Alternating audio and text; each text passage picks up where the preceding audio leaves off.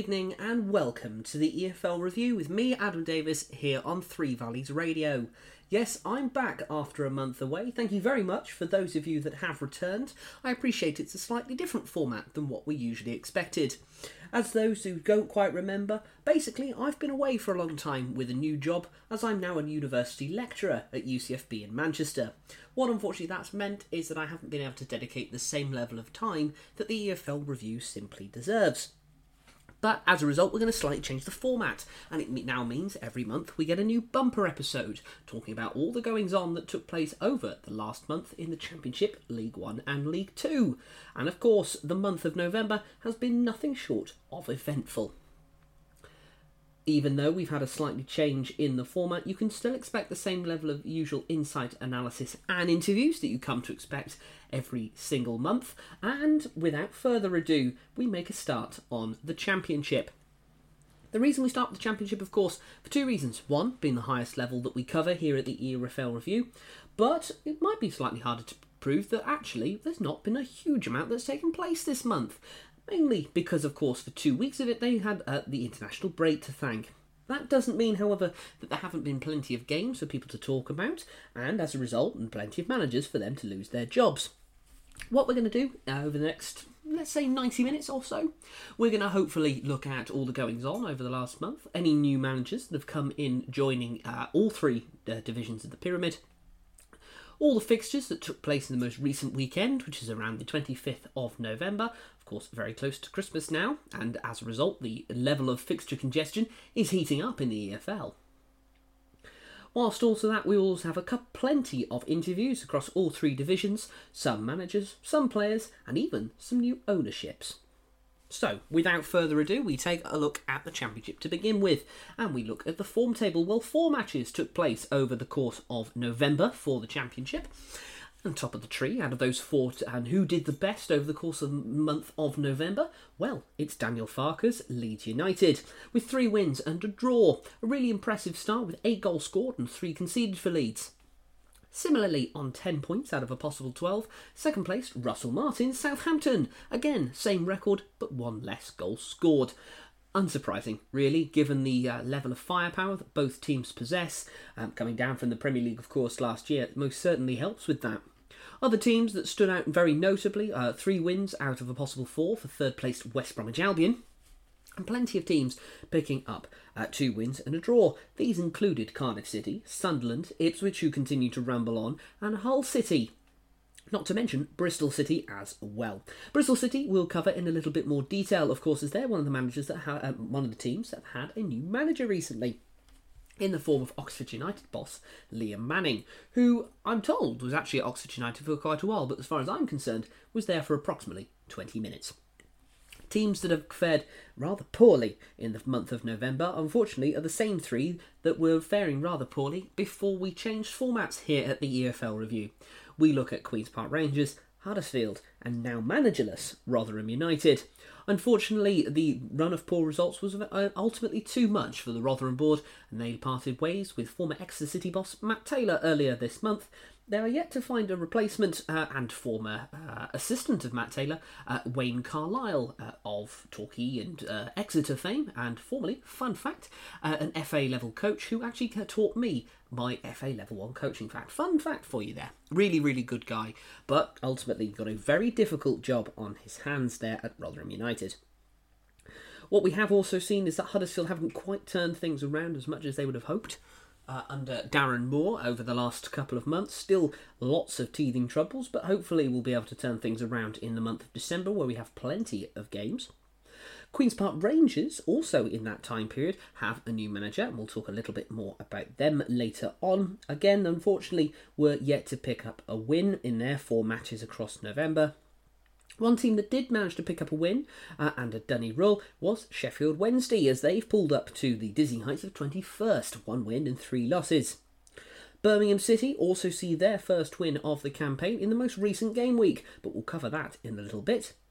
In terms of teams that have stood out for not necessarily or going potentially backwards over the course of the month of November, I think Middlesbrough really stands out there that they were really pushing back towards the playoffs after a very poor start to the season under Michael Carrick, but have lost two, drawn one, and won one in their uh, in the month of November. Plenty of time, of course, to turn things around.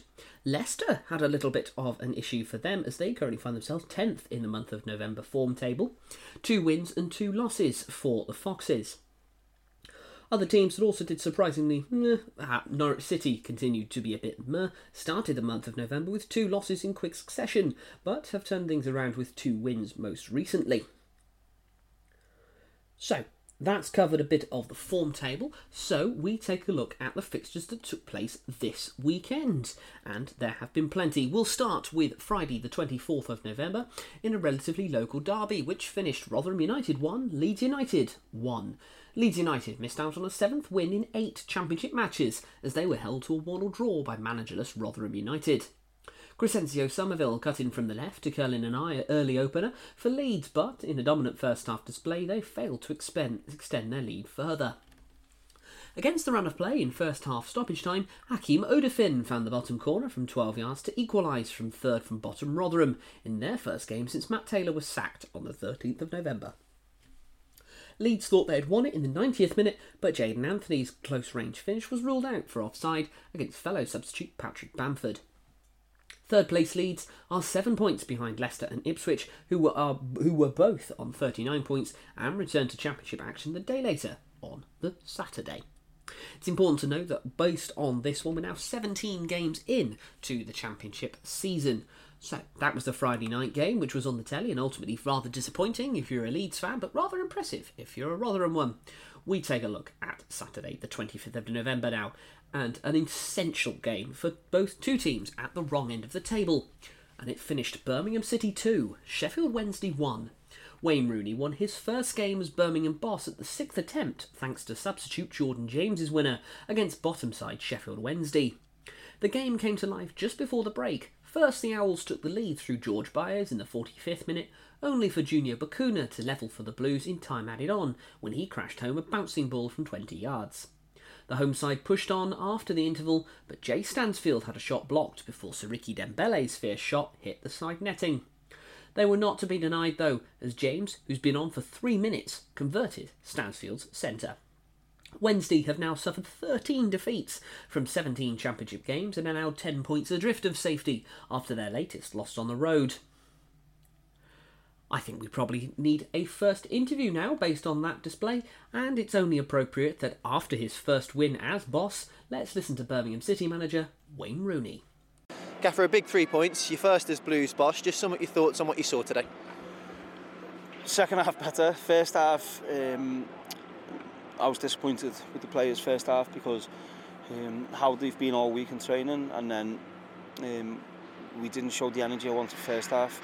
Um, or the composure with the ball first half and um, obviously I think getting the goal just before half time was um, was nice but I wasn't happy at all at half time and um, I made the players aware that I wanted more energy, wanted more composure um, because I felt with a bit more energy they took risks playing out from the back and we could we could really hurt them and um, we lifted that. We we had a, a good dominance of the game second half um, and then obviously um, what you always want when you make changes as players to come on and have an impact and I thought Juki did that putting himself about and then obviously JJ getting his goal so um, really pleased. Yeah, is it a significant one? Is it is the hope now that having got that first victory as Blues boss it just settles everyone down a little bit? Yeah, but I think it's it's also important not to get carried away. It's it's one win, um, and as I was saying over the, the last month, um, this is a project which we're looking to to change this club over the next few years, not just over the next few weeks. So um, we've got another difficult game coming up on Wednesday. Um, but yeah, of course, it's it's great to get three points, and um, obviously for myself, the first first win in, since I've been here. Um, but I'm delighted for the lads because they have put a lot of work in over the last few weeks and they, they deserve that win. Yeah, and as you mentioned, Sheffield Wednesday made it difficult in that first half. Are you asking players to be brave in those instances? Yeah, I just thought the composure firstly was um, Sheffield Wednesday, in fairness to them, sometimes give the opposition credit and they pressed as well and they, they made the change to the system which I thought that their coach has done that in his previous clubs and um, we when you get pressed, you need to be able to play with the composure to play around that, and we did in the first half. We struggled with it, um, but also the energy um, weren't there. So um, second half, first half, sorry, we kept going back to John Ruddy too much, and and it was too easy for us to give him the ball and let him make decisions. Where second half, I felt we were a little bit better um, with the ball, um, but without the ball, we were a lot better. Yeah, fell behind just before half time. What did you make of the reaction? Positive to, to hit back immediately through Juninho Bacuna and a really well, sweetly struck strike. Yeah, I thought it was a great strike. and it's something we've been working on, and his goal um, for his, his national team is something which um, he come back and, and he was made up with it because that's something before he went away working on and, and just passing the ball in. But his, goal today was far from a pass. But um, no, I think listen, it's the first half, regardless of, of the result, I, I won performances as well, and the first half wasn't wasn't good enough. So um, that's something for us to look at, look at, and, and obviously build on.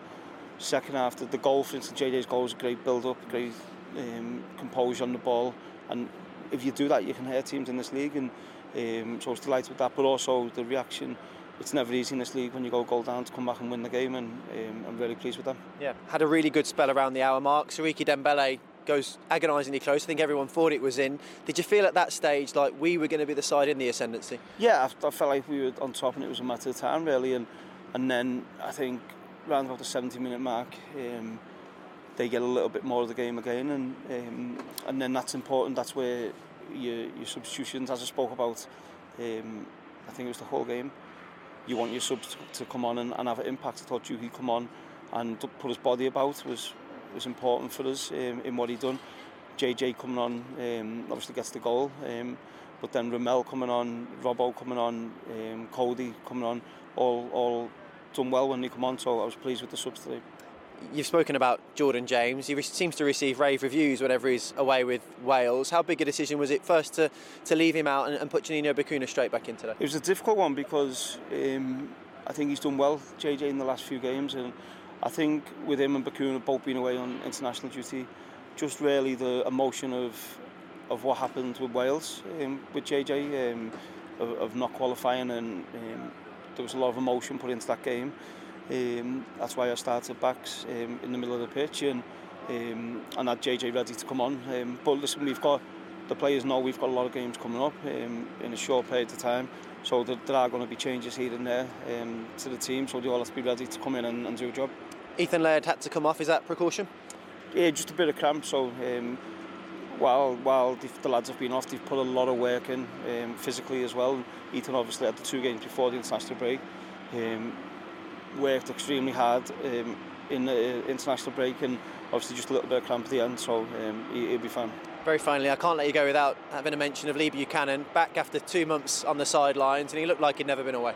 Yeah, no, he was I thought Lee was the best player for us. Um, I thought he was fantastic and obviously a player I know really well and um, really comfortable on the ball but defensively um, solid as well. So um, I was delighted with his performance tonight.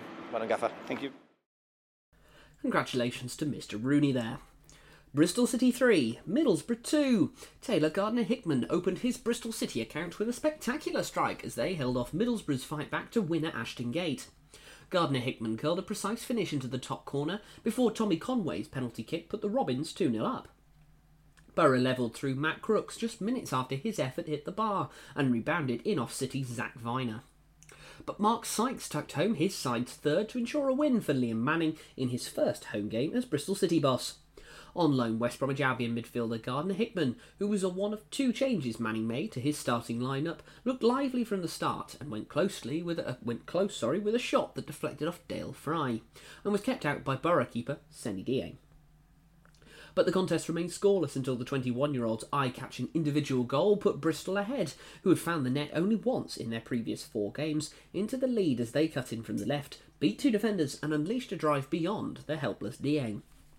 The Borough keeper's one on one save soon afterwards prevented Conway from d- doubling the home side's advantage, but the City striker was handed another opportunity on the stroke of half time when referee John Busby ruled that Matty James had been felled in the box.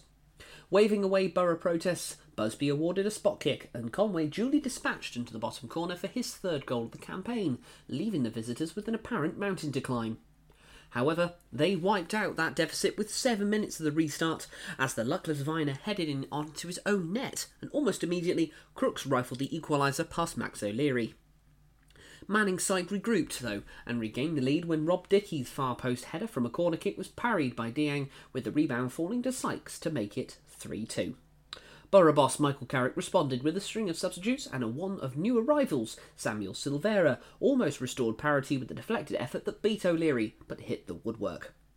But City saw out the game to move a place above Middlesbrough, who dropped to 12th in the table another new manager interview for us now, and it's the first one where we've not heard him in Oxford United capacity here on the EFL review.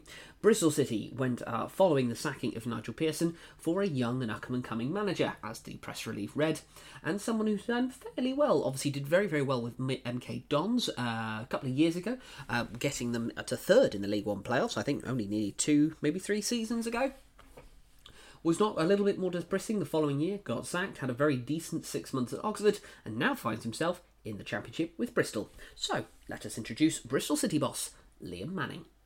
Liam, that was a, a roller coaster of a game. What are your thoughts? Yeah, hopefully we don't go through too many uh, where we're two ahead and obviously allow the opposition back into 2 2. Um, but uh, the, biggest thing I think we showed is a real togetherness, a resilience, uh, a fighting spirit. Uh, a real real element of grit.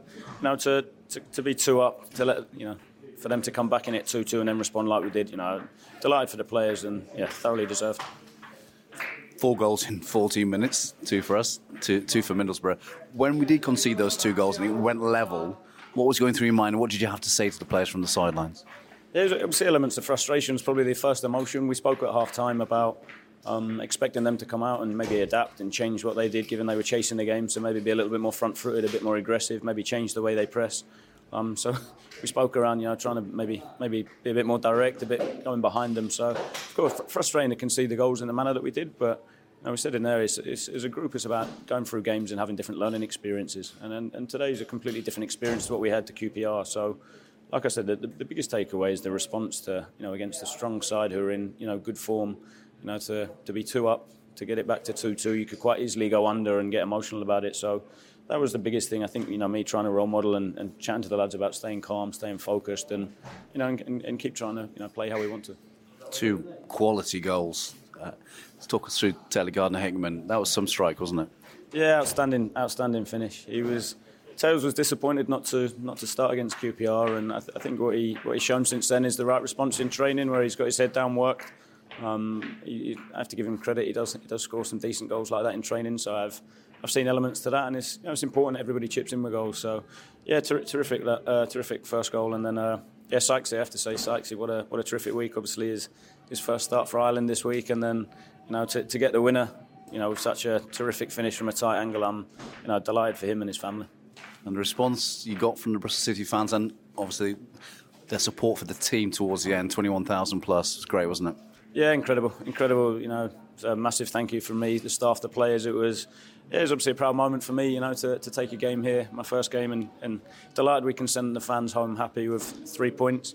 Uh, obviously, look, we're, we're at the early stages of you know something that we're trying to build, and you know, the, the, team will progressively get better how we work. So again, I think that's the that's the big bit: sticking together, fans, players, staff, the whole club, and, and, and keep pulling in the same direction.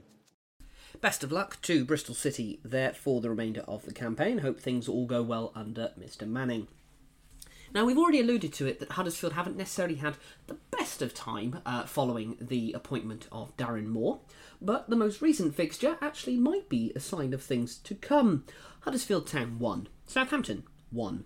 Ben Jackson's late goal gave Huddersfield a battling point against promotion chasing Southampton. The away side took the deserved lead when Saints skipper Adam Armstrong finished well at the near post in time added on at the end of the first half from Stuart Armstrong's low cross.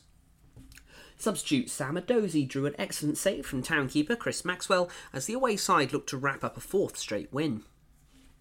Huddersfield improved as the game wore on, and after both Sorba Thomas and Michal Helik both wasted good headed opportunities, Jackson's cross drifted by everyone and in to the back of the net. Although the away side dominated possession with 78% to the home side's 22, the Terriers were ultimately worth their point. Good win for Leicester City here, 2 0 uh, 2 against Watford. Jamie Vardy's first goal since early October ensured Leicester City stayed top of the Championship as they beat Watford 2 0. Kasey McAteer had a good chance saved shortly before the interval, while Stephy Mavididi blasted into the side netting after the restart as Leicester dominated the chances. Substitute Vardy missed an early chance with 17 minutes to go, but two minutes later he finished at the far post from a close range uh, to finally put the Foxes ahead. Vardy made it 2 0 in stoppage time from the penalty spot after he was fouled by Daniel Bachmann, a challenge which earned the Watford goalkeeper a second yellow and saw defender Ryan Porteous have to go in goal. It means Leicester go three points clear of Ipswich at the top of the table, following Ipswich's 2 0 defeat against West Brom, more on that in a minute, in the evening's late kick-off Watford, meanwhile, dropped to 15th. It's very questionable, of course. Uh, uh, this hasn't really changed. A month's gone on, of course, that uh, Watford are not exactly known for uh, long term managerial retention. Falling all the way to 15th, how long does Valérien Ismaël truly have? I know we've already alluded to it, but we may as well cover the evening game. West Bromwich Albion 2, Ipswich Town nil. West Brom moved back into the top six of the Championship with a win which brought Ipswich's 10, uh, 12 game unbeaten league run to an end.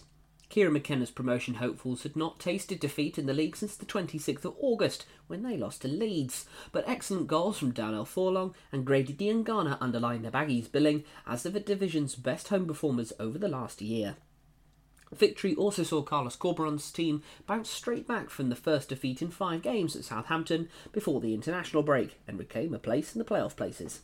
Furlong's early balletic header set the ball rolling for the home side, and a brilliant sweeping counter-attack was neatly finished by Diangana soon after half-time to secure the points and inflict Ipswich's first league away defeat since January. Millwall nil, Coventry City three. A dominant Coventry City side won for the first time in seven as they beat Millwall 3 0 in the Championship. Matt Godden's close range header opened the scoring in at scoring and an end to end first half which lacked incisive finishing. Tatsuhiro Sakamoto passed the ball in to become the Sky Blues' first ever Japanese goalscorer before Ben Sheaf tapped home from a corner late on. Defeat at the end in Joe Edwards' first home game as Millwall boss resulted in his side slipping three places to 18th in the table, with Coventry remaining 20th. Now, an important one for one of these teams, well, in fact, both really. Norwich City 1, Queen's Park Rangers nil. Hwang Ui-jo scored the only goal as Norwich beat QPR to claim back to back wins for the first time since August. The South Korean striker, on loan from Nottingham Forest, collected Gabriel Sara's ball and fired home midway through the first half. Hwang's winner ended a run of three consecutive defeats at Carrow Road, while QPR are without a win in 11 games. Now, this is obviously an incredibly difficult uh, situation that QPR find themselves, and it's still taking an awful lot of time to adapt to a new manager. Of course, uh, we were aware that they had sacked Gareth Ainsworth about a month ago, but was replaced by former Hammarby boss Marti Cifuentes. Now, Marti Cifuentes is no stranger to English football, was formerly a youth coach at Birmingham City, and so much so, was actually the youth coach that broke in a certain Jude Bellingham. So, a coach with decent pedigree has done very well with Hammarby out in Sweden over the last couple of years, and is now turning his hand to one of the continual difficult cases that is Queen's Park Rangers. We've said we would focus an awful lot on new managers and their interviews, so let's listen to Marti Cifuentes and see how he reacted to the Norwich game. Uh, so, Marti, what are your thoughts on the game today? Well, my feeling is that we are all of us very disappointed. Disappointed because we came here to win a football game and, and we couldn't, so we go back home with zero points. Despite that, I think that the performance, uh, when I when I look in a professional way, what I value in the performance, I definitely think is our best game since I arrived in the last three games.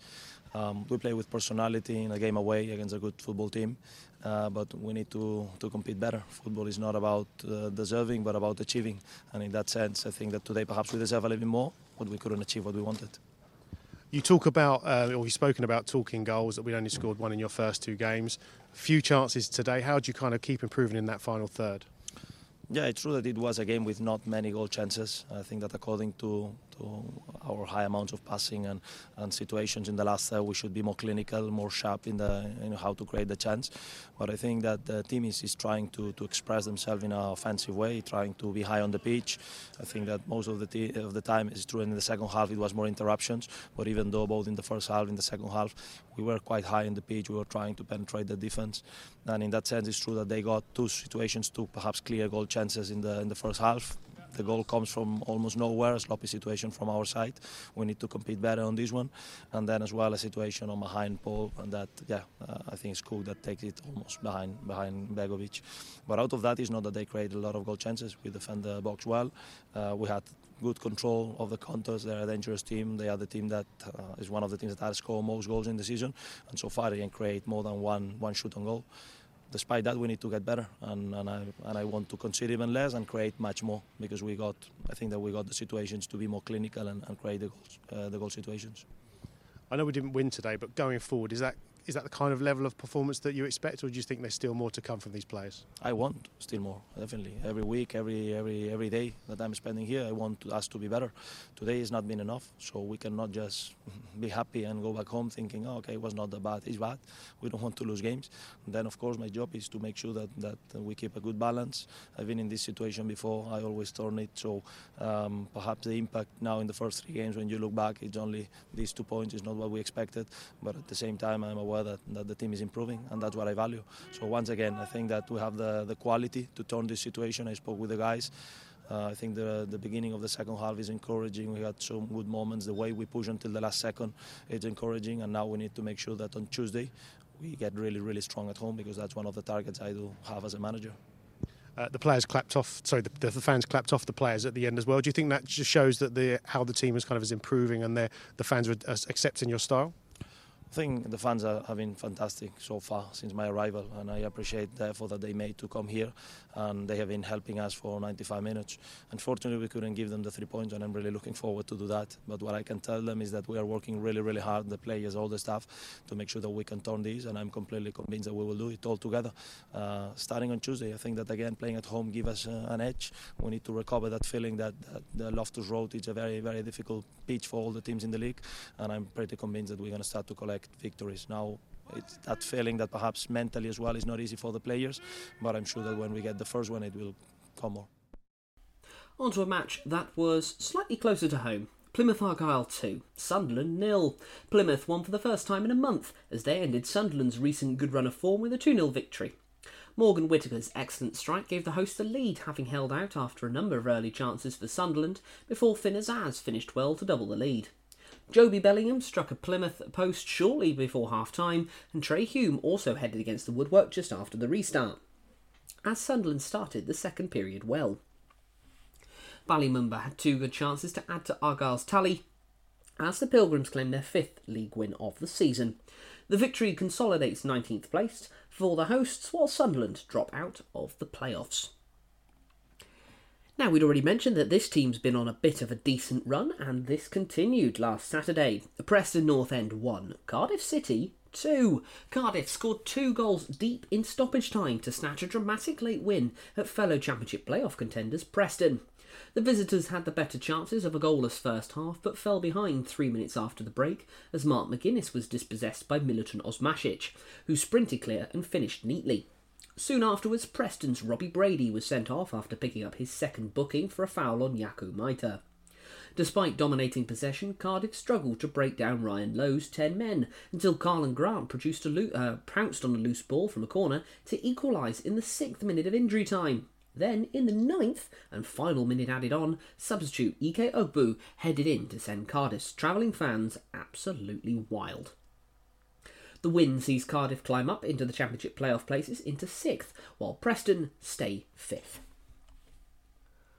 Stoke City nil, Blackburn Rovers three. Blackburn moved onto the fringes of the Championship playoff places with an emphatic victory at Stoke. Scott Wharton's early header set Jon Dahl Tomasson's side on their way to a fourth successive away league win. Blackburn's best runs uh, in the first top two divisions, sorry, for 22 years. Wharton was given space by slack Stoke marking and headed Andrew Moran's corner in off a post after just four minutes. But six minutes later, he was forced off following a clash of heads with Stoke striker Dwight Gayle. Lacklustre Stoke, whose five match unbeaten run comes to an end, struggled to find their way back into the game, and late goals from Andrew Moran and Sammie Szmodics secured the win. And the final match that took place this weekend Swansea City 2, Hull City 2. Hull fought back from 2 0 down to claim a point at Swansea as the Welsh side's poor home form continued. Swansea put themselves on course for just their third championship win of their on their own patch this season, thanks to first half goals from Jamie Paterson and Jerry Yates. Paterson's precise finish broke the deadlock before Ryan Allsop spilled the attacking midfielder's 30 yard drive and Yates tapped in on the rebound. Michael Duff's side never looked comfortable, and Hull deservedly came back into the contest in the second half. Jaden Philogene uh, lashed in his fourth goal in the last six appearances before Tyler Morton's cushioned volley brought Hull level.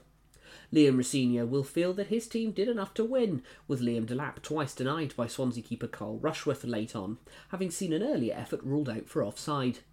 The draw leaves Swansea, who stay 17th, with only two victories in nine games on their own ground so far this season, while Hull climb to 7th, having taken 10 points from their last five matches.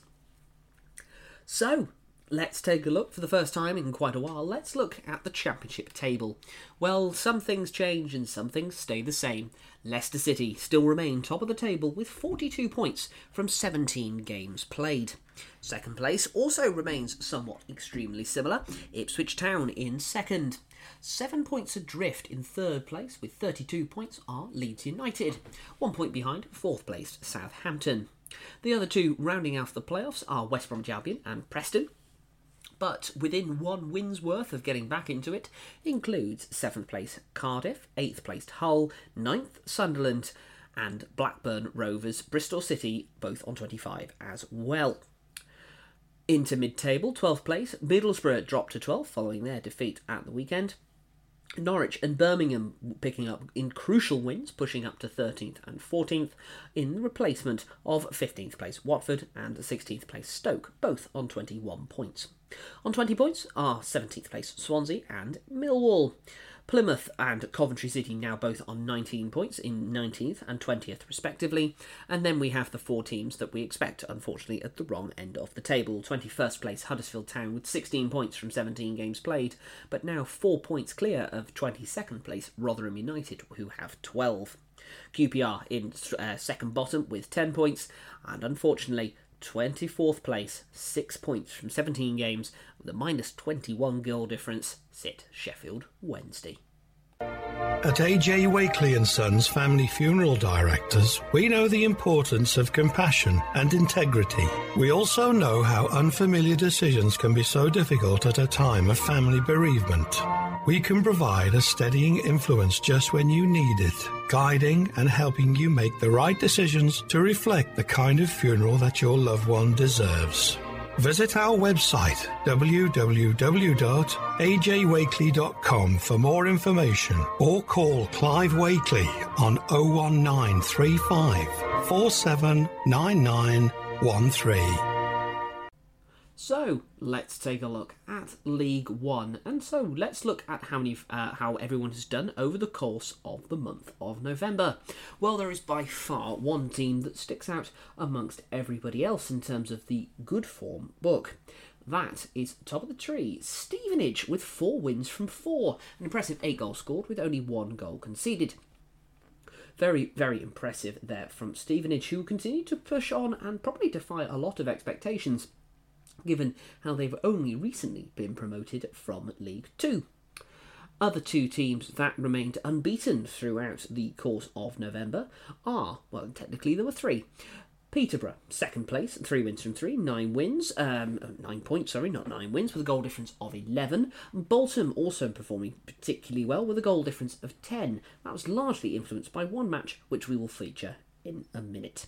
The other team that remained uh, unbeaten, albeit aren't necessarily quite as spectacular, were 10th in the form book, Wigan. That was mainly because they picked up one win and two draws, but still very impressive for Shaun Maloney's side, who of course will be very interested to see how the FA Cup goes uh, next weekend as they take on my local side, York City, on the telly, which I will be at. So if you see me, please make sure to give me a wave other two other teams that have done rather well so far. Actually, I would like to apologise as I've missed out another team that actually remain unbeaten. And the reason why probably the large part of my surprise is actually a month ago, if you'd said this team was gone unbeaten, everyone would be very surprised. And that's because fourth in the form book is actually Cheltenham Town.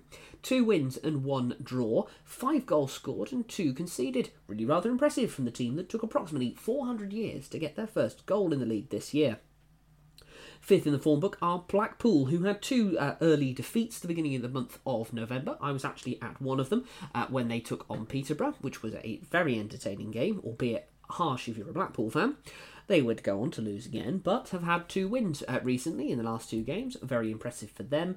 They're starting to look a rather decent outfit. Derby County, despite the constant calls for Paul Warne's removal by some factions of the Derby County fanbase, He's continued to do very well in the month of November with two wins, most recently in the last couple of weeks. You'll notice that a lot of teams actually have only played three games so far this period of the month. That was because so many of them got cancelled due to the international break uh, that were due to place, take place last weekend. This wasn't the case for everyone, as four teams played four games. They were Lincoln, Shrewsbury, Blackpool, and Stevenage wrong end of the form table, there were plenty of teams that didn't pick up a single win in the month. Uh, one of them was 15th placed Lincoln City, and then everyone from 17th place downwards Leyton Orient, Charlton, Barnsley, who have had a little bit of a wobble recently, including being excluded from the FA Cup going into this week due to fielding an ineligible player in the previous replay against Horsham. So, non league Horsham will now take on Sutton United at the beginning of December instead of the Tykes. 20th place were Port Vale and uh, falling into the relegation zone, so to speak, albeit all five of them remain on only got one point from the month of November Port Vale, Wycombe, Carlisle United, Burton Albion, and Exeter City. Before we go on to the matches that took place in the most recent weekend, we have mentioned there's been plenty of changes in the manager in the dugout, but there's actually been a change at the top for one club in League One, and they are Carlisle United.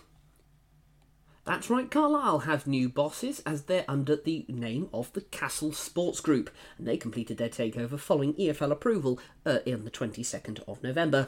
Castle Sports Group has completed the takeover and taken control of Carlisle United following ratification by the EFL, the BBC wrote. The Piatak family from Jacksonville in Florida have courted Carlisle extensively, with club members already approving their takeover proposal. Carlisle boss Paul Simpson had already agreed a revised budget for signings as part of the group's investment. Overall, a rather impressive, um, I guess, set of credentials for them, this American family who are looking to buy in. The Cumbrians, of course, are in the relegation places in League One, with 14 points from 17 games so far this term, on the back of last season's League Two playoff final win over Stockport. In securing new investment and ownership, long-standing chairman and co-owner Andrew Jenkins's tenure has now come to an end, while fellow owners and board members John Nixon and Steve Pattison have also had a strong relationship with the club. Carlisle supporters have been enthused by the opportunity of the Castle Sports Group's interest given the financial muscle the family, who own a logistics firm in the United States, could bring to the League One club. While their interest had already been piqued by the time Carlisle won promotion to League One, the Piataks were further encouraged by the potential within their investment. In their statement, the Castle Sports Group said the investment was a commitment to the rich history and tradition of the club and spoke of optimism and enthusiasm for the years ahead. This marks the beginning of an exciting chapter for the club, Tom Piatak wrote. We are committed to investing in, in this success and building a bright future together. The new owners will be present at Carlisle's first game since the takeover completion, which took place last Saturday against Charlton Athletic at Brunton Park on the Saturday.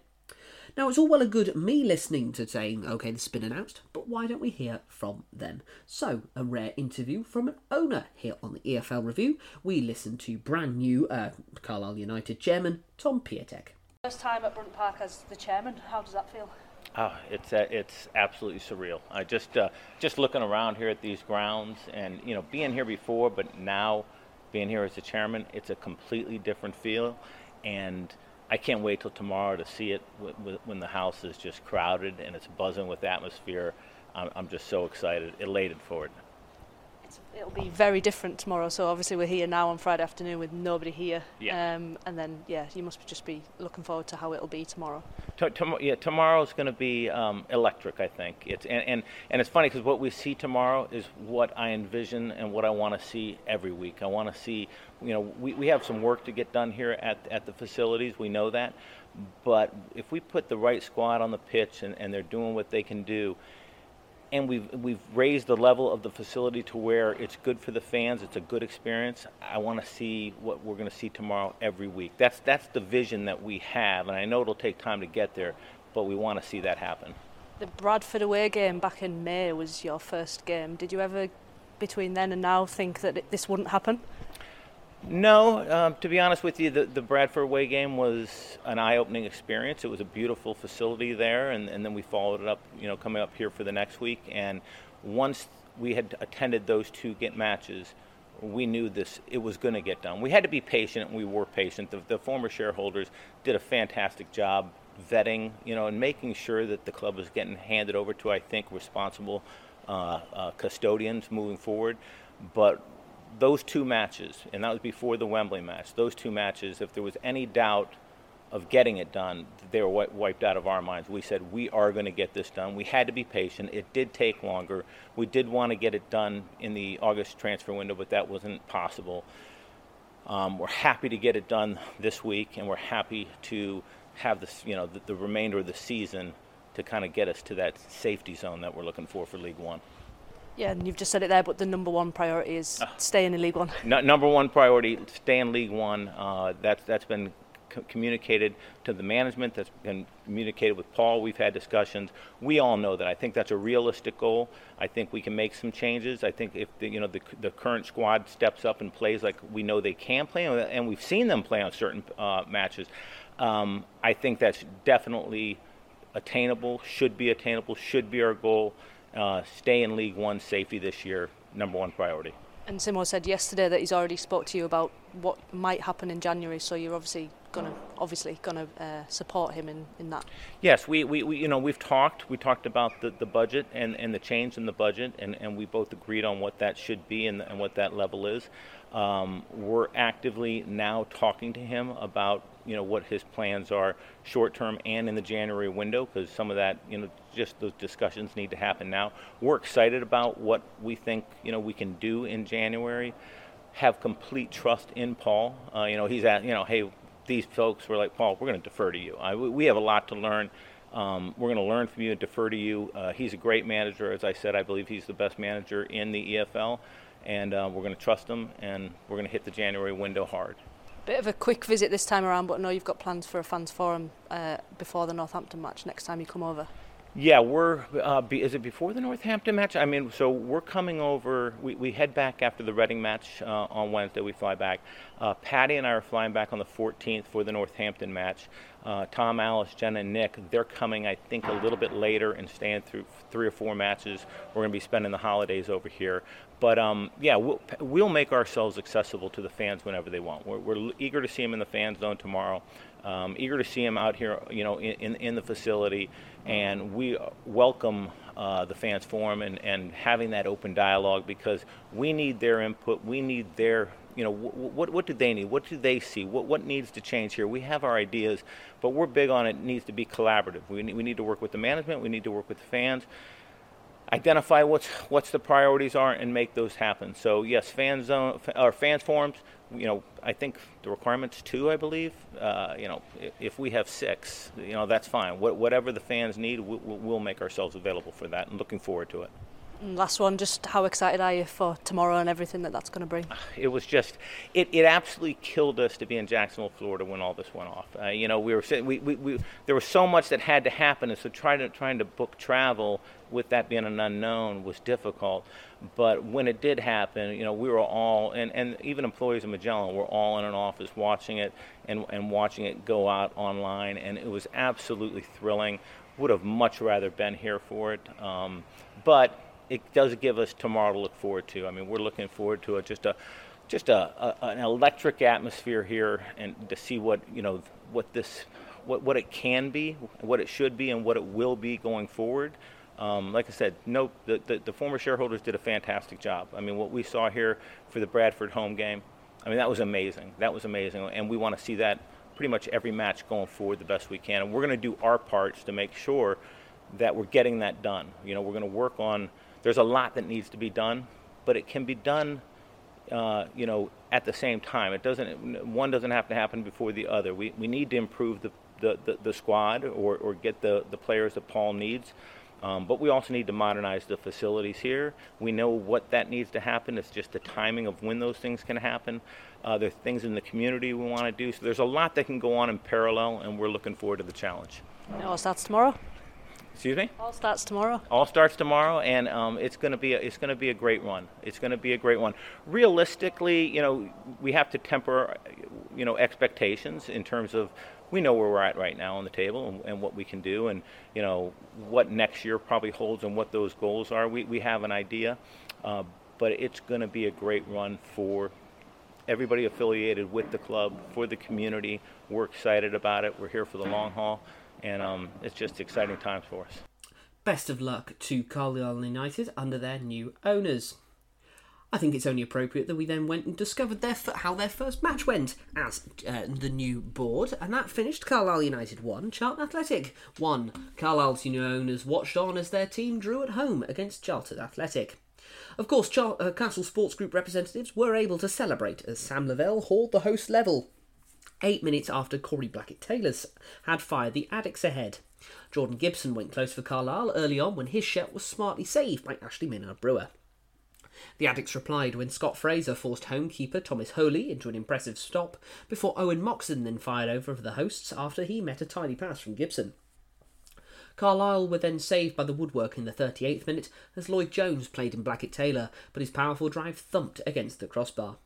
The Addicks dominated the opening stages of the second period and they got their reward after 54 minutes when Blackett Taylor poked home as he darted in to convert to Tennai Watson's low cross. Blackett Taylor was denied a spe- second thanks to Holy's superb save, and Carlisle levelled just past the hour mark when Lavelle drived home clinically following Jack Armer's layoff. Now, we focused on Carlisle here, but really, there is only one match we could really talk about from last weekend's results, and they are up in Lancashire. Bolton Wanderers 7, Exeter City nil. Bolton manager Ian Evatt said the hard work starts now as his side moved to the top of League One following their 7 0 thrashing of struggling Exeter. Jack Iredale, Victor Adeboyejo, and Paris Maghoma made it 3 0 before top scorer Dion Charles scored twice. A dominant afternoon was completed with late goals from Carl Dempsey and Daniel Nlundulu as Bolton took over top spot from Portsmouth, who were beaten 4 0 by Blackpool, but more on that later. Evatt has been in charge since Wanderers were relegated to League Two in 2020, uh, 2020, said the table position would only matter at the end of the season. However, he hailed the performance as the best and most fluid he has seen since he took over.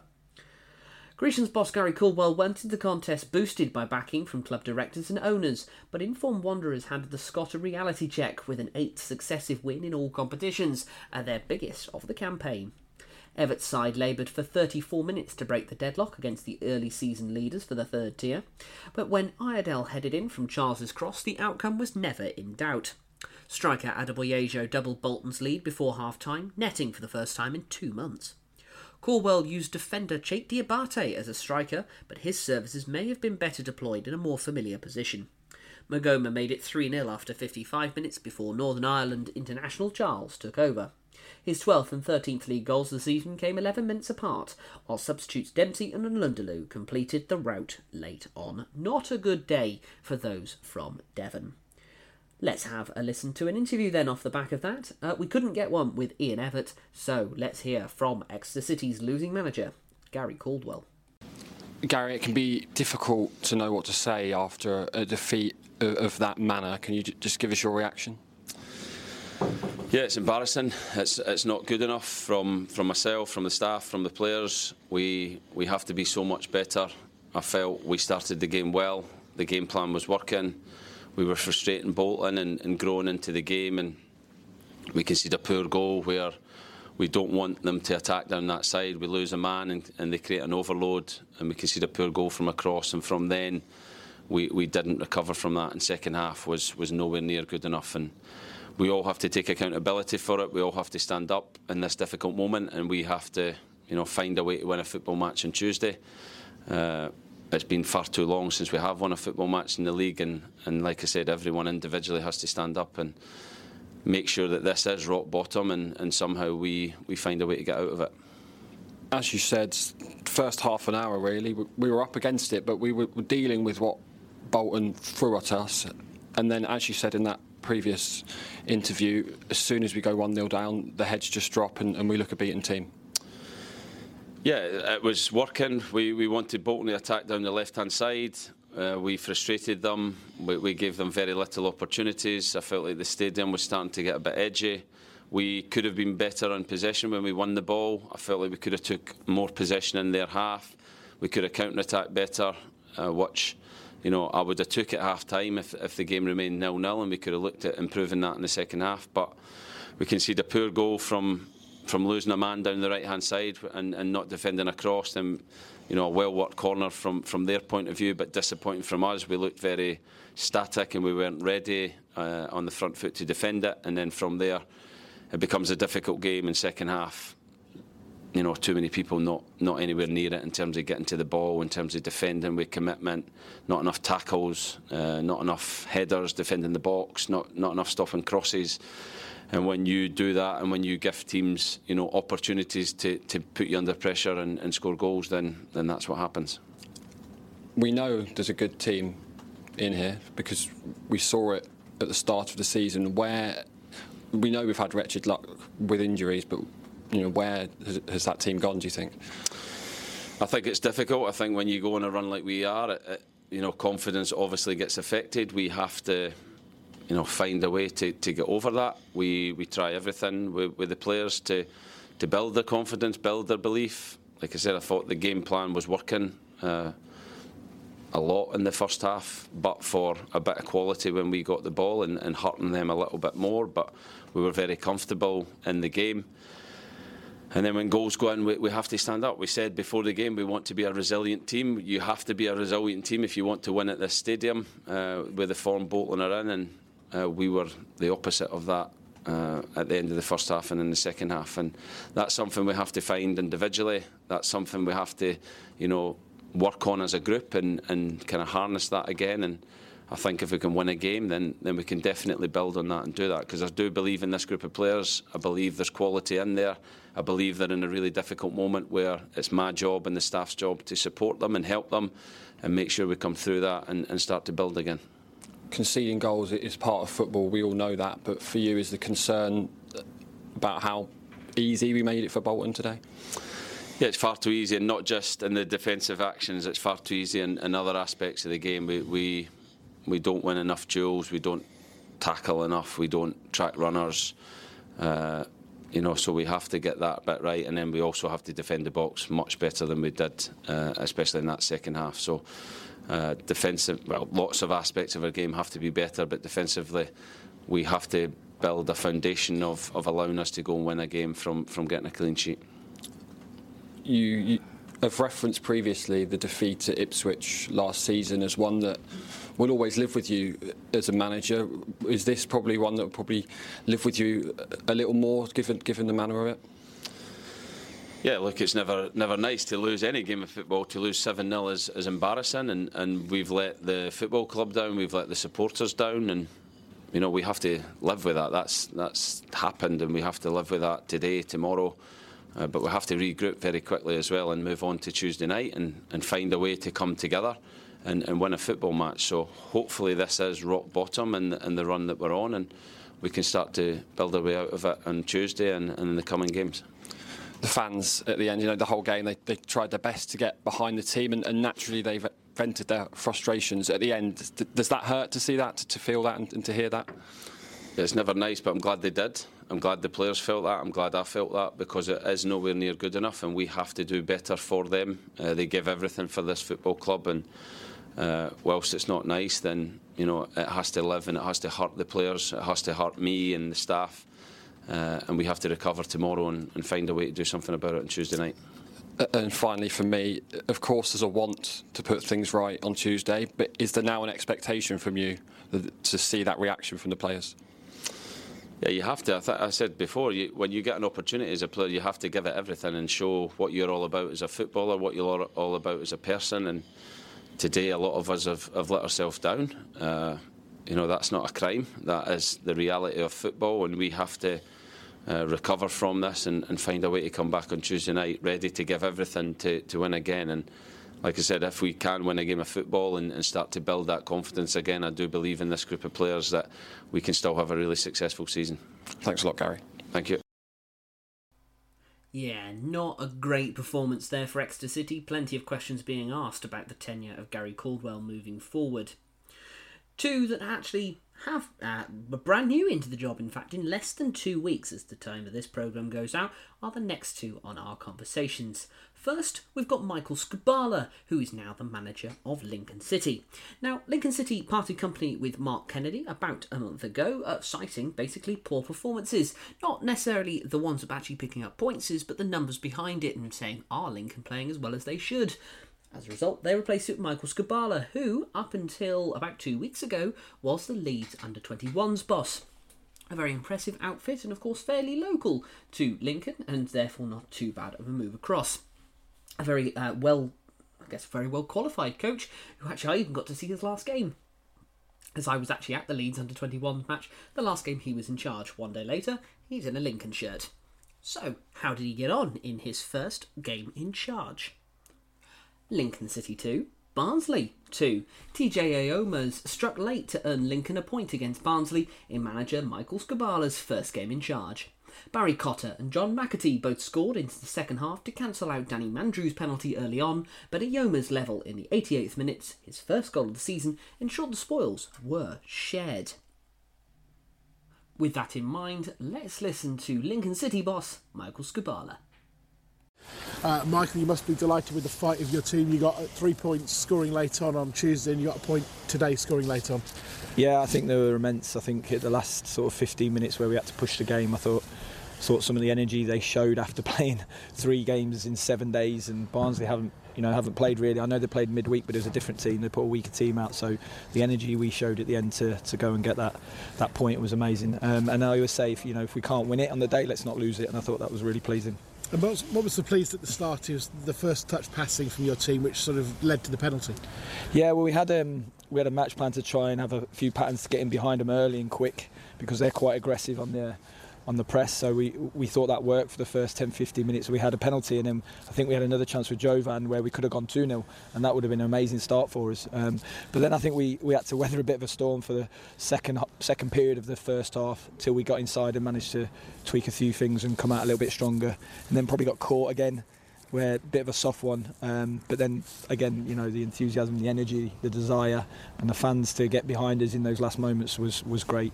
Yeah, I was going to say that the two goals. I mean, you'll always look at them negatively because you don't want to concede goals, but to be conceding a goal back post disappointing. I think the second one looked like a scuff cross that maybe caught the caught your team out. Yeah, I've not seen him back at the moment, so so that you know we'll get to that um, when they've had a rest, and we'll get to that on Monday before we go against Cambridge. But you know, I, I can't reiterate how hard that last 20 minutes with for, the, for not having the ball for long periods, and again like coming back from that and getting a point, I think is a really well earned point. And you know, Barnsley are a good team. Let's be honest, they're a really good team. They're up there in the playoffs. So yeah, really pleased with a point. And TJ capped a, a great performance with the goal. Yeah, I think TJ's been solid since he's come in. I thought he was he was really solid at the end today at the back, and he's he's got on the score sheet with that goal. I think Danny Mandroiu was good today. Um, I thought couple of other lads really performed well, and Jovan gave us a good 60 minutes for his, you know, his start up there. So yeah, so I think there's some really positive performances there. One thing maybe just could have looked after the ball a little bit better when we had it. And what about the atmosphere? Enjoy the whole occasion. You seemed really into it when I was watching the few moments I got caught a sight of you. Yeah, no, I think it's great. I think the atmosphere was great, and like I said, I think the fans there helped definitely with the the push because again, we know three games, seven days, and it's, it's all in our legs, and we've got a few injuries. So some players are playing probably more minutes, and at the end, where the fans get behind the team, you can really feel it here, which is the first feel I've had, which is amazing. You got some players coming back Tuesday as well, Pordy and um, Ethan being available again. Yeah, and that'll be good. That'll help strengthen the squad and it'll help be competitive for places. And my job is to make sure that we've got a competitive environment day in day out, and, and people keep playing well and keep trying to trying to earn those minutes. Sure, not in the matchday squad today. Is that him coming back with a knock from Ireland or just not available? Yeah, so he, has been away with Ireland two tough games, and he, he felt something. Um, we think he might have picked it up in Ireland, but he felt something, and it was again it was just too much of a risk with the bodies we've got out at the minute. Um, so yeah, it's just being careful because if we keep losing bodies, we're going to be you know under the pump even more. You're on the positive front on bodies coming back, you've got a sort of 20, 25 minutes out of Teddy. Yeah, which was nice to see. I think we all see his quality, so I think we could get him on the pitch. And again, it was restricted minutes for Teddy, so it wasn't like I could put him in on half time. We had to wait to, to get him on the pitch at the right time because one thing we don't want to do with with players is put them on and they come off and we lose them for another six weeks. So we're, we're trying to manage lots of different things with injuries and things like that at the moment. But I'm really, again, I'm really pleased with you know three points against Leyton Orient and then a point here, and then let's try and go again Tuesday. Michael, thank you. Thank you. Now, the other manager who uh, is brand new to League One is uh, Oxford United's Des Buckingham. Des Buckingham was the manager most recently of Mumbai City. He's a coach that's been in and around the City Football Group for a long, long time, previously the assistant manager at Melbourne City. What's even more interesting, he's actually originally from Oxford and is an Oxford United fan, unsurprisingly, therefore, wanting to move on. How did his first game go? Well, not quite as well as Michael Skubala's. Cheltenham Town 2, Oxford United nil. Cheltenham's improvement under Darrell Clarke continued with a shock 2 0 League One home win over promotion chasing Oxford. Both players had a team sent off. Oh, I will try that again. Both teams had a player sent off. There we go. With Rob Street shown a straight red during first half stoppage time, and Ruben Rodrigues dismissed for a late second caution after 68 minutes for the visitors. Second bottom Cheltenham started strongly, with Street seeing a shot blocked in the opening seconds and Aidan Keena denied by James Beadle's flying save. Oxford then threatened, with Will Goodwin and Curtis Davis kicking efforts away inside the box, but Cheltenham broke through in the 34th minute when Liam Sercombe's corner was cleared to Street, who smashed home a sweetly struck effort before a crowd uh, through a crowd of bodies from 20 yards. Street then saw red for catching Stephen Negru with an elbow, and the final touch of the half, Sercombe missed a golden chance to double their lead with the goal gaping. Rodrigues spurned the similar chance for Oxford seven minutes after the break, and Luke Southwood saved well to deny Ciaron Brown before Rodrigues was given his marching orders after a foul on Ben Williams. Cheltenham made sure of the points when George Lloyd set up Goodwin for his third of the season, spoiling Des Buckingham's first game in charge of the U's, who dropped down a place to third as a result. And of course, we heard from Michael Skubala, so it's only fair that we now hear from new Oxford United manager Des Buckingham. Absolutely not what you wanted in your first game, was it? No, it wasn't. That's football sometimes. I think you, you have the, the fairy tale where you come back and you, you win the game 2 3 0. Football's never as kind as that. We knew we were coming to a team, you know, that had picked up massively with the managerial change. We knew they would be very physical. We knew they would be direct. Um, and I thought they started a little bit better than we did. You know, once we settled into the game, I thought they scored against the run of play. That's um, difficult. You turn all the lights out. It, yeah. yeah. Um, we made some change at half time. I thought the reaction was very good. You know, we just couldn't quite find that finish. I think Ruben put one over the bar mm. um, from the six yard box. But yeah, disappointing result. Uh, but we've just said it's important now that we've had 10 days, 14 days off, if you will. Um, had a lot of change. We're not going to use that as an excuse. The most important thing is now that we, we respond and we must respond for Tuesday. Uh, just spoke to Ciaron Brown, he said we were sucker punched twice. The first goal, we were on top when they scored the first goal, and we were definitely pushing when they get the second. So, um, lessons to be learned, I guess. Yeah, there are, and I, I, think we've had it go our way in certain games so far this season. You know, we've shown we can stand up, late Leyton Orient being one, um, Stevenage another, where you know we can stand up to that direct approach to football, no problem. And I thought we did for large periods of the game, but those small moments, call it luck, you call it whatever. I think the linesman actually flagged for the second goal was offside and then put it back down. So things sometimes don't go your way, but again, you can't use that as an excuse for. We must make sure that we stay in games, and we must make sure again we regroup now and make sure we get ready for Tuesday. No excuses from Ruben Rodrigues as well. He knows that sec- that second red card in the game changed the game. I think I've just said to the players, we've got games coming thick and fast. Tuesday, Saturday, Tuesday, Saturday for the next five weeks.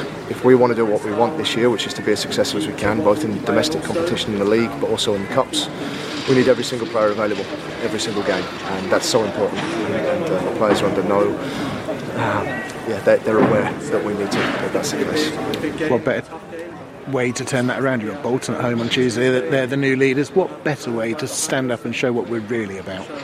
That's it. You have to respond. So we're not a team. We're not a group. It's not. I've only had four training sessions with this group in the last week but they're, they're, not a group that strikes me that are going to sit back and sulk. You know, I've just said in there, and again, we've got a hungry group of players that want to be successful and have been, and they want to continue that. But to do that, we need to to respond on Tuesday, and we'll do as much as we can to do that. What other notable fixtures took place? So, other games that took place this weekend Derby County 2, Bristol Rovers 1. Very impressive for Paul Warne finally pushing Derby into the playoff places, into sixth.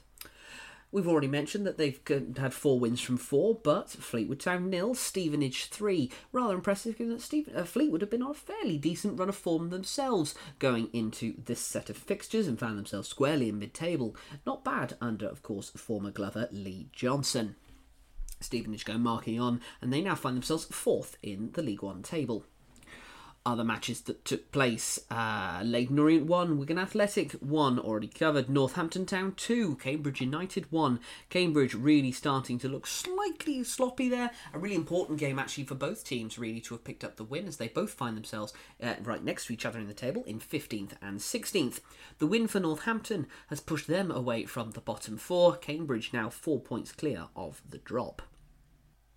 Now, two other matches that took place in League One that were slightly higher scoring affairs. Peterborough United 4, Burton Albion nil. Promotion chasing Peterborough maintain their formidable home form with an emphatic win over Dino Maamria's patched up Burton. First half goals from Joel Randall and Ephron Mason Clark put the hosts in cruise control before Cole Stockton's own goal and a Kwame Poku close range finish completed the rout after the break. The visitors will be left wondering if this match may have had a different outcome if Stockton's first half stoppage time volley had not been headed off the line by posh defender Josh Knight. Yet in truth, this was a richly deserved victory for Darren Ferguson's men, and the scoreline did not flatter the Scots side at all. Now, the other major scoreline Portsmouth nil, Blackpool 4. Owen Dale returned to haunt Old Club Portsmouth as Blackpool ended the South Coast side's record 27 game unbeaten League One run with a 4 0 win over at Fratton Park. Former Pompey Loney Dale, Jake Beesley, CJ Hamilton, and Albie Morgan scored the goals as 10 man Pompey were knocked off the top of the table by Bolton. The Seasiders took the lead in the ninth minute as Hamilton crossed with the unmarked Dale to find the net. The home side should have equalised midway through the first half, but new signing Josh Martin could not beat goalkeeper Dan Grimshaw in a one on one situation. Grimshaw then produced a stunning push out from Marvin Ekpiteta's sliced attempt clearance a few minutes later, and Blackpool made it 2 11 minutes into the second half as Karamoko Dembele's shot was deflected in by Jake Beesley. Things got worse for Pompey when skipper Joe Morrell received a second yellow card and was sent off in the 64th minute. Hamilton got a third, 16 minutes from time, and substitute Morgan sealed the rout with three minutes remaining. Two final games to cover in League One Shrewsbury Town 2, Port Vale 1. Max Mata and Dan Udoh helped Shrewsbury return to winning ways with a 2 1 win over Port Vale. A fairly local affair for the two clubs there. And one of the big games for those of us of a certain persuasion, Wycombe Wanderers 1, Reading 2.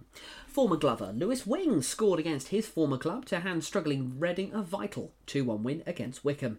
Sam Smith put the visitors ahead in the final in the first half, but Killian Phillips equalised almost immediately.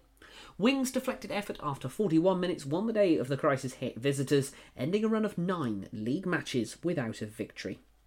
The Royals lost Southampton Loney Dom Ballard to injury after 29 minutes, with the attacker carried off on a stretcher, which looked like it could have very easily been a long day for the Royals.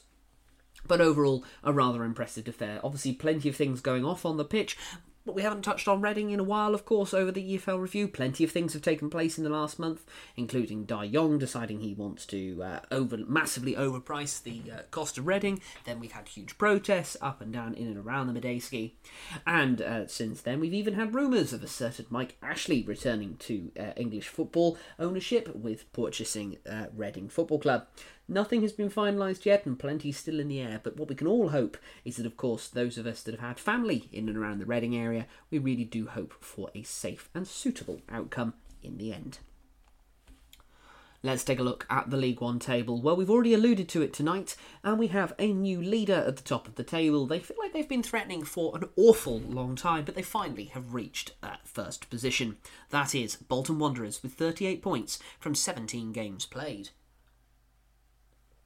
They have displaced Portsmouth, who sit in second with 36 points. Despite that, of course, 27 game unbeaten run for Portsmouth has finally now come to an end after a very strong dismantling by Blackpool. Third place sit Oxford United with 35 points, level on points with fourth place Stevenage. Peterborough United one point behind, 34 points from 18 games played. Two games behind and four points behind are sixth placed Derby County, level on points also with Blackpool just outside. Barnsley have still got two games in hand over Blackpool and sit on 28 points. Lincoln with 27 in ninth.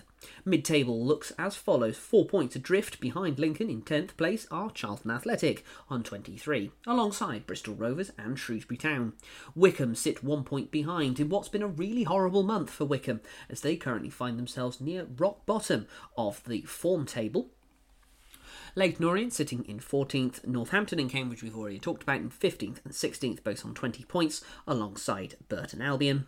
Wigan Athletic on 19 points after uh, 18 games played. Of course, that should really be 29 points, and they are playing at a in and around playoff level side. Port Vale in 19th, and then we get a little bit close to the drop zone. Exeter on 17 points from 17 games played in 20th position, one point above Fleetwood and therefore one point above the drop. One further point behind with 18 games played with 15 points is Carlisle United. A resurgent Cheltenham in 23rd with 12 points from 17 games, but starting to look a little bit better than what we were expecting and have been seeming over the last couple of weeks. And Reading, still unfortunately rock bottom with 10 points from 17 games. Really, the only way is up. So, of course, you didn't think we'd forget. No, no, we still have time for League Two. we take a look at the form book over the month of November. Well, one team stands out above the rest. Not one that necessarily uh, pulls in many punters and doesn't necessarily get the credit they deserve, but top of the tree on form, four games played, three wins and a draw, unbeaten in the month of November, are Barrow, uh, and have had three wins on the bounce. Very impressive performance there. Two teams that you might still expect at the right end of the table. Second place are Wrexham and third place are Stockport County. Also level on their performance uh, are Mansfield Town, who unfortunately have finally lost their unbeaten run. More on that slightly later. Crewe Alexander sitting in fifth, three wins from three, very impressive performance there. MK Dons also unbeaten under Mike Williamson in November. Tranmere Rovers turning things around under Nigel Adkins sit in seventh for the form book. And at the wrong end of the table, well, some teams that really do stand out. In 19th place with only one win from four, Notts County. Obviously performing so well at the beginning of this season, now having only picked up six, well, six goals but conceding nine. Bradford also at the wrong end of the table, 20th place, but more on them a little bit later as I was able to go and watch them on Saturday also at the wrong end, and two teams that I didn't pick up a single win. Walsall in 23rd, two losses and a draw. Also, with three losses and draw, Salford City sitting fourth of the form book, four goals, nine conceded, with a goal difference of minus five. We now go and look at the managerial changes that have taken place, and we've had more in League Two than we've had in any other uh, any other league so far this month. Five who are currently in the job less than one month. Two of them on an interim basis. First of them, John McMahon, who is on uh, an interim basis at Morecambe. He's been in the job six days. The main reason for that was not necessarily the sacking of Derek Adams, who's done remarkable stuff with incredibly limited budget at Morecambe for some years now. Uh, he was actually in the job for just over two or three years. Well, he's actually moved on to Ross County, gone back to his native Scotland. Shaun Pearson is the other one who is in interim charge, and that's uh, of the Grimsby Town boss. That, of course, is they fired. Uh, name escapes me now because I'm an idiot. Paul Hurst, of course, uh, and not that long ago, we in fact covered the interview uh, with owner Jason Stockwood uh, when he uh, asked for the resignation of Paul Hurst. And things haven't gone too badly uh, under his tenure. They currently find themselves middle of the form table since uh, Garner took over. Uh, well, Pearson took over. Sorry, one loss, one win, and two draws.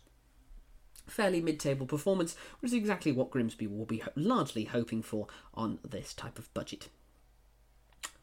Who else is brand new in the job? Well, three that are here permanently. Nigel Adkins has got the job permanently uh, as Tranmere Rovers boss, and so he doesn't really count because he's been in charge for quite some time. So we have two brand new ones to talk about. First, we're going to hear from Stephen Clemence, who is the former uh, youth team boss at West Bromwich Albion. He is now the new manager of Gillingham, and we hear from him now. Well, delighted to say we've been joined by the club's new first team head coach, Stephen Clemence. Uh, Stephen, firstly, welcome. Just give us your thoughts on having joined the club. Well, thank you to start with, and uh, I'm absolutely delighted. Um, I need to thank Brad and Paul and and Kenny for giving me this opportunity. It's a wonderful football club, football club with a strong history, uh, and I just can't wait to get started now and get on on, on the grass with the players. You got on record from, by saying that you were looking for your first role in, in management. What was it about Gillingham that made you think this is the place to start? I think we've got some really good players. Uh, I've watched a lot of Gillingham uh, over the la- over this season. Um, saw a bit last season as well. Um, I think the structure's really good uh, to help uh, someone like myself with with Kenny being here. He's someone that I will really lean on uh, to to help me. Uh, he's a, I mean, he's, he's done so much in the game. I'd be I'd be stupid if I didn't. Um, and I just think we can be successful. From what I've seen when I've been watching matches, I think there's a group of players there. It, yeah, we need to make improvements. We know where we need to improve. We know we probably need to score more goals, and we know that we need to have more control of the football. But I've got some ideas that I think can help us with that, and I'm, and I'm looking forward to getting started on them. Now, you've met some of the staff, the, the club staff behind the scenes, you've met the football board. What are your main priorities in, in the short term? In the short term, it's always it's, it's, there's a game coming up at the weekend. We've got the FA Cup at the weekend. Uh, I'm going to be in the dugout for that, so I'm already planning now and looking at and looking at Hereford how we how we beat them. Um, we know it'll be a tough game. We know that they'll want to uh, to, to beat an EFL team and, and, and cause a shock, but we have to be ready and prepared, like we will be for every game going forward. And uh, it should be one the boys are looking forward to. Describe your management and, and coaching style. How would you describe yourself? I'm very hands-on. I want to be involved. Um, I like to try and improve people. So on the, on the grass and, and, and off, off the pitch as well. I think uh, um, there's, there's behaviours that I like in players, and I look at myself as a player. Uh, the one thing I did was give 110%. I took that into my coaching career, uh, and I intend to take it now into my head coaching career, and I demand that from my players. Um, so there has to be commitment, uh, which I think these boys have got. Um, and, uh, and, and that's a good starting point. And obviously, you've got an under 18s team, and we've got a B team yes. this season. How important is it from your perspective to have that, that pathway from a young age all the way through to the first team? How involved will you get in that? It's vitally important. Everybody has to start somewhere.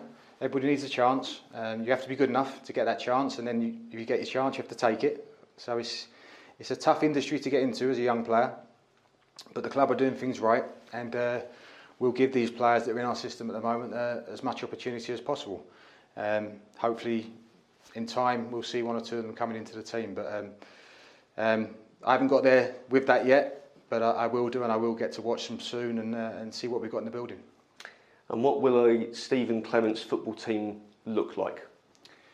Look, I've been influenced by a lot of people in my career. Um, I was born into a footballing family. Um, I've played for some good football teams, worked under some top managers as a player, um, likes of Glenn Hoddle and George Graham. I've been on a great coaching journey with Steve Bruce and I've learned so much there. But I have my own ideas too. And uh, I think any manager going into a new job, uh, I think would say he wants to play attacking football. Um, I'm no different. I want to see uh, our fans excited, uh, get bums off seats if you like, and, and, and really see a team that's going to have a go. Um, the supporters want a team that they're proud of and, and that's what I'll, I'll try and give them. Have you set yourself any goals or objectives, not just in the short term, but in the longer term in, in this job, or is it basically win the next fixture? I think that's, that's uh, the, the world, like the modern coach now. That's that's all you can do. The, the games come thick and fast. Um, you want to build momentum, but I haven't had one game yet. So let's just get into the job. Um, let's do our best to get through that FA Cup tie at the weekend, which will be a difficult fixture away from home. Um, then we have a EFL trophy game on Tuesday against Fulham under 21s before we actually even get started in the league. So already got a busy week coming up. Uh, I, I, can't wait. I'm really happy to be here, uh, and I just promise to give everybody um, the best I can, and, and that'll be 110% effort all the time. Assisted by Robbie uh, Stockdale, of course. He comes in as your, your number two, if you like. Just talk us talk to us about Robbie. I've, I've played against Robbie back in the day, and I've, we actually done our pro license together uh, quite a number of years ago now, probably about eight, nine years ago. Um, I know he's a good coach. I know he's a good person. He has, he has experience of the lower leagues as well, which could be seen as something that maybe would go against me because I've only worked in the, the, Premier League and the Championship. So I wanted to have someone that um, that, that knows what's coming along and can, can say that this might happen and doesn't happen higher up. So that, that will help me. But he's, he's a good person, he's a good coach, he's someone I admire um, and respect, and I'm really, really happy to have him on, on, on our team. I'm sure you've watched several of our games over the past few weeks, however long the process lasted. How would you, how would you assess the squad? I think I spoke about them a little bit earlier. I think they're, they're, they're, they're, they're committed, they've got a great attitude. I wouldn't have come into this job if I didn't think we could have a go and, and, and try and make some memories for people here at this, at this place. We want to create some memories which people are going to uh, enjoy and remember. Um, so this squad are, are capable of improving. We have got to start scoring more goals, but I think there'll be a group that um, will be open to learning uh, and getting better, and, and, and, and that's what I've seen. The stands are very quiet now, but give it a few weeks. Hopefully, we'll, uh, we'll see a few fans here against uh, against Salford. What is your, as the new first team head coach, what is your message to the supporters? First and foremost, when, when we're playing, get behind the players, right? Be that 12th man. Um, get behind the football club. Hopefully, get behind me. Uh, I've mentioned it before. I will be giving my absolute all uh, to bring them results. I'll demand that from the players, uh, and I'm hoping to give them a team that they're going to be very, very proud of. And, and as I say, I can't wait to get started now. Lovely. Stephen, really appreciate your time and we wish you all the very best. Thank you. Thank you. So then, Gills fans, how did you get on under new boss this weekend? Tranmere Rovers 3, Gillingham 1. There's your answer. Tranmere moved two points clear of the League 2 drop zone with the 3 1 victory over Gillingham at Prenton Park. A double by Rob Apter and a Connor Jennings strike were the difference as Rovers extended their unbeaten league record to three games. The away side got a goal uh, from Mahoney in the 91st minute as a consolation, which was a very well struck free kick. The other new boss who uh, joins League Two actually was someone who was in League Two not that long ago, and that is the new boss of Bradford City. Now, under Kevin McDonald, Bradford City had done rather well in interim charge. Um, really steadying the ship after what had been a rather difficult performance under Mark Hughes at the beginning of this season. Of course, this is the same Mark Hughes and the same Bradford that were in the League Two playoffs uh, in May. Well, who's he been replaced by? Well, it's the former MK Dons boss, Graham Alexander. He was not out of the game for very long. Really um, unsurprising, really very well proven at this level and certainly a famous name in and around League One and League Two. Has had some really impressive performances. that did okay at MK Dons, not great, and that's why he faced the uh, uh, recommendation that they got, but uh, formerly of Salford and a few other clubs that are in and around this sort of level. Well, he joins a well equipped Bradford side who had been largely struggling uh, um, outside of, of course, we've already mentioned this. Right, so how did they do uh, under his f- tenure? He's been uh, the job for a couple of weeks now and didn't necessarily start to the best of starts, but that all changed on Saturday. Bradford City won. Accrington Stanley nil. Bradford claimed a first win under new boss Graham Alexander, beating Accrington to end a run of four consecutive league defeats. Tyler Smith scored a well taken goal in the second half at Valley Parade, his sixth in six games. The first half was a cagey affair with few incidents of note that the sides cancelled each other out. Excuse me, the best moment fell for Accrington after 16 minutes when Korede Adedoyin got in behind marker Matty Platt, but his shot was blocked at the near post by Harry Lewis.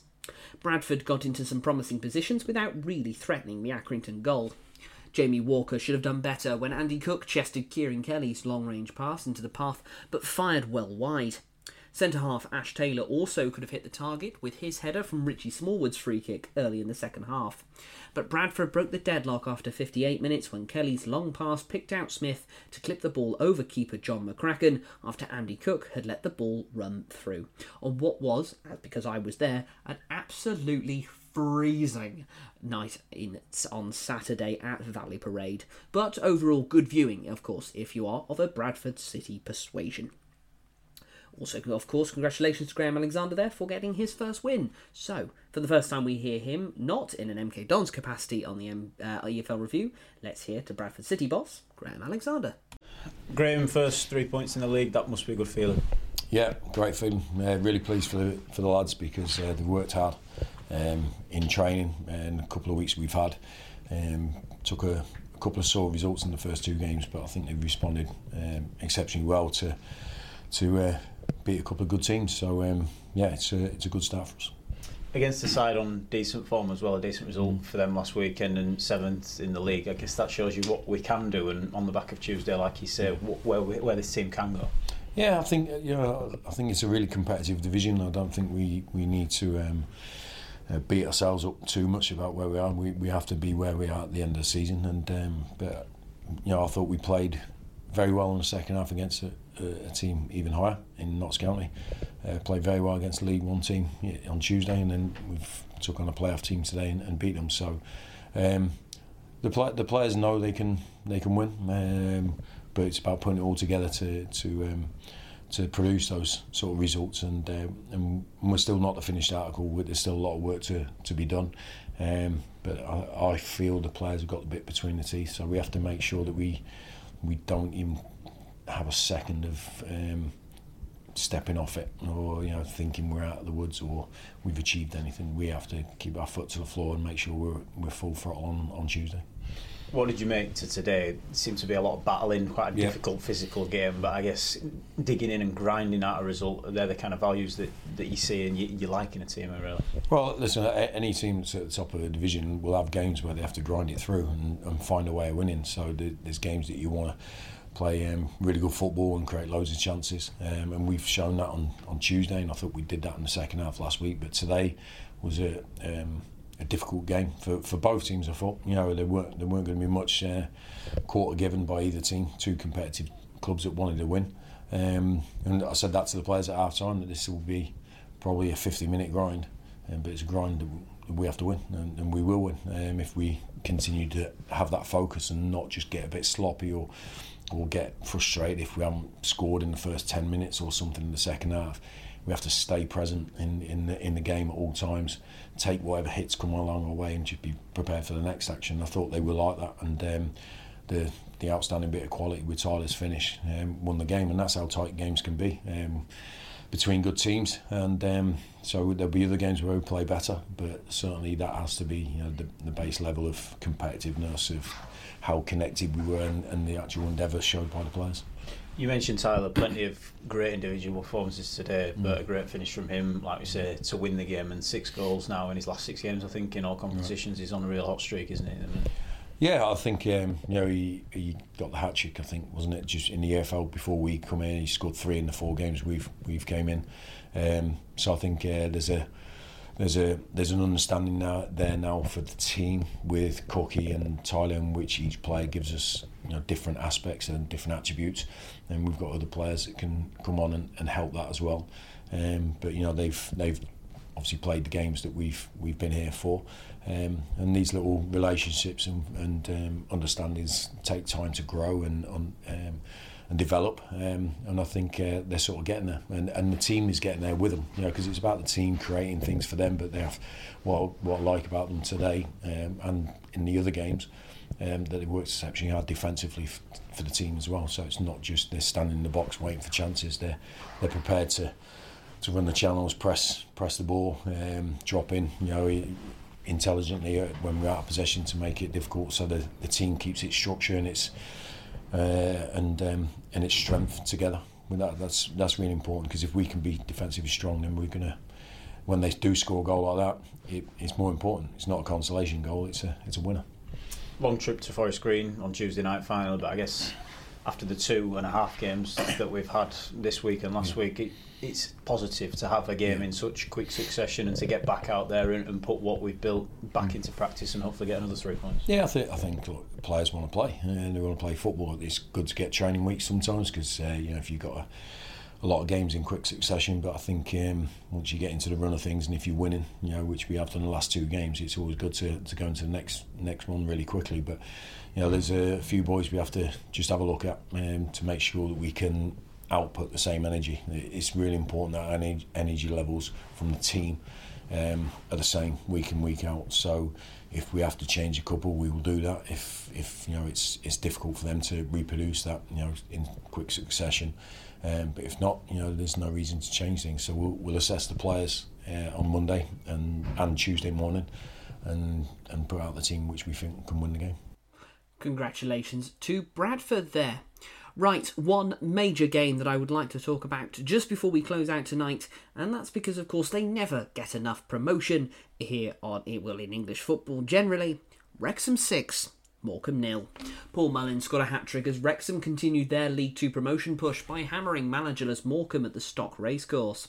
Joel Senior's own goal and Mullin strike put the host 2 0 up within the opening seven minutes, and Jacob Mendy added Wrexham's third before the break. The visitors had no answer as Mullin fired in two more from half to after half time, and James Jones finished off the scoring. Wrexham rose a place to second in the table as Morecambe stayed ninth. Other fixtures that took place this weekend AFC Wimbledon 4, Notts County 2. A first, another questionable loss uh, for Notts County, who've had a little bit of a wobble. Probably the first one they've had since promotion. Colchester United 1, Barrow 4, as we've already mentioned. Barrow on a fantastic run of late. Crawley Town 2, Harrogate Town 1. Crewe Alexandra 3, Doncaster Rovers 2. Grimsby 1, Sutton United 1. Newport County 2, Stockport County 1. Stockport were looking to break the record for most consecutive wins in League 2 uh, and unfortunately fell at the hands of the Exiles. We've already mentioned they've had a poor start to this. Uh, do well, they've had a poor November, but they rounded it off. Salford City two, MK Dons four. Mike Williamson doing very much exactly how he left off at Gateshead. Now slowly starting to implement that at MK Dons. Best of luck to him.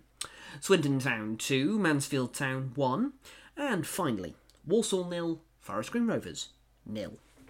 So, what has that done for the League 2 table just as we round out? Well, top of the tree, 19 games played and 41 points. Stockport County, a team that I predicted to do very well at the beginning of this season, and it's nice to see that so far I'm looking like I've got that one right. Wrexham in second place with 36 points, so 5 points adrift, same games about games played. But in the automatic promotion places right next to them, one point below, are Mansfield Town with a game in hand. Crewe Alexandra level on points or uh, and level of games in fourth place with also with 35. Barrow in fifth with 34 and Notts County have dropped all the way to sixth following their poor November with 33 points. Four points behind them and the final playoff spot sits seventh place to Accrington Stanley. Wimbledon in eighth place, one point below the playoffs, level on points with Gillingham. A further point sit three, uh, further point below, sorry, three other teams: Swindon, Crawley, and Morecambe. Mid-table, squarely mid-table with 26 points from 18 games played. MK Dons.